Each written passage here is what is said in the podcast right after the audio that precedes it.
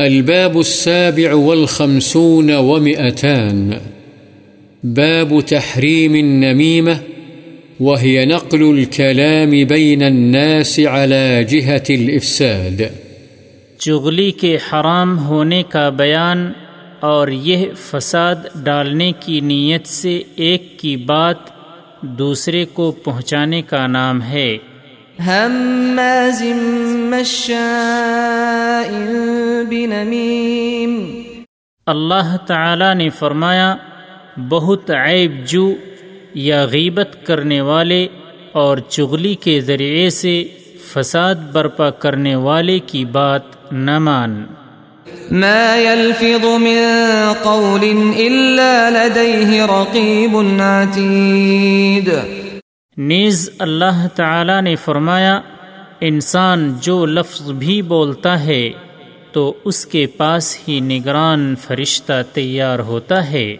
وعن حذيفة رضي الله عنه قال قال رسول الله صلى الله عليه وسلم لا يدخل الجنة نمام متفق عليه حضرت حذیفہ رضی اللہ عنہ سے روایت ہے رسول اللہ صلی اللہ علیہ وسلم نے فرمایا چغل خور جنت میں نہیں جائے گا بخاری و مسلم وعن عبد الله بن عباس رضي الله عنهما أن رسول الله صلى الله عليه وسلم مر بقبرين فقال،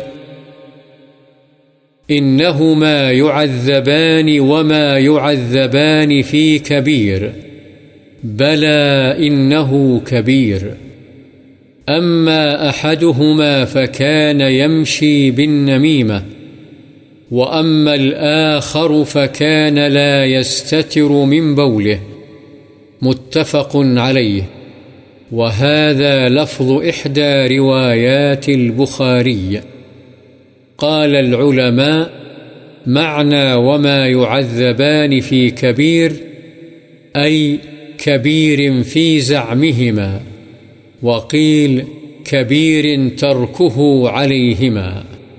حضرت ابن عباس رضی اللہ عنہما سے روایت ہے کہ رسول اللہ صلی اللہ علیہ وسلم کا دو قبروں کے پاس سے گزر ہوا تو آپ نے فرمایا، ان دونوں کو عذاب ہو رہا ہے اور ان کو یہ عذاب کسی بڑی یا زیادہ مشکل بات پر نہیں ہو رہا۔ پھر فرمایا، کیوں نہیں؟ وہ بڑی بات ہی ہے۔ ان میں سے ایک تو چغلی کھایا کرتا تھا اور دوسرا پیشاب کے چھیٹوں سے نہیں بچتا تھا۔ بخاری و مسلم۔ اور یہ بخاری کی روایت میں سے ایک روایت کے الفاظ ہیں۔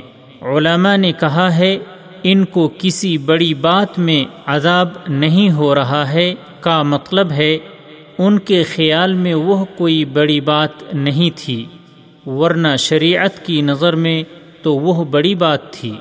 اور بعض نے کہا، کبیر سے مراد ہے کہ ان کا ترک کرنا زیادہ مشکل بات نہ تھی۔ وہ چاہتے تو آسانی سے اس گناہ سے بچ سکتے تھے۔ وعن ابن مسعود رضی اللہ عنہ أن النبي صلى الله عليه وسلم قال، ألا أنبئكم ما العظه؟ هي النميمة القالة بين الناس، رواه مسلم. العظه بفتح العين المهملة وإسكان الضاد المعجمة وبالهاء على وزن الوجه. وروي العظة بكسر العين وفتح الضاد المعجمة على وزن العدة، وهي الكذب والبهتان.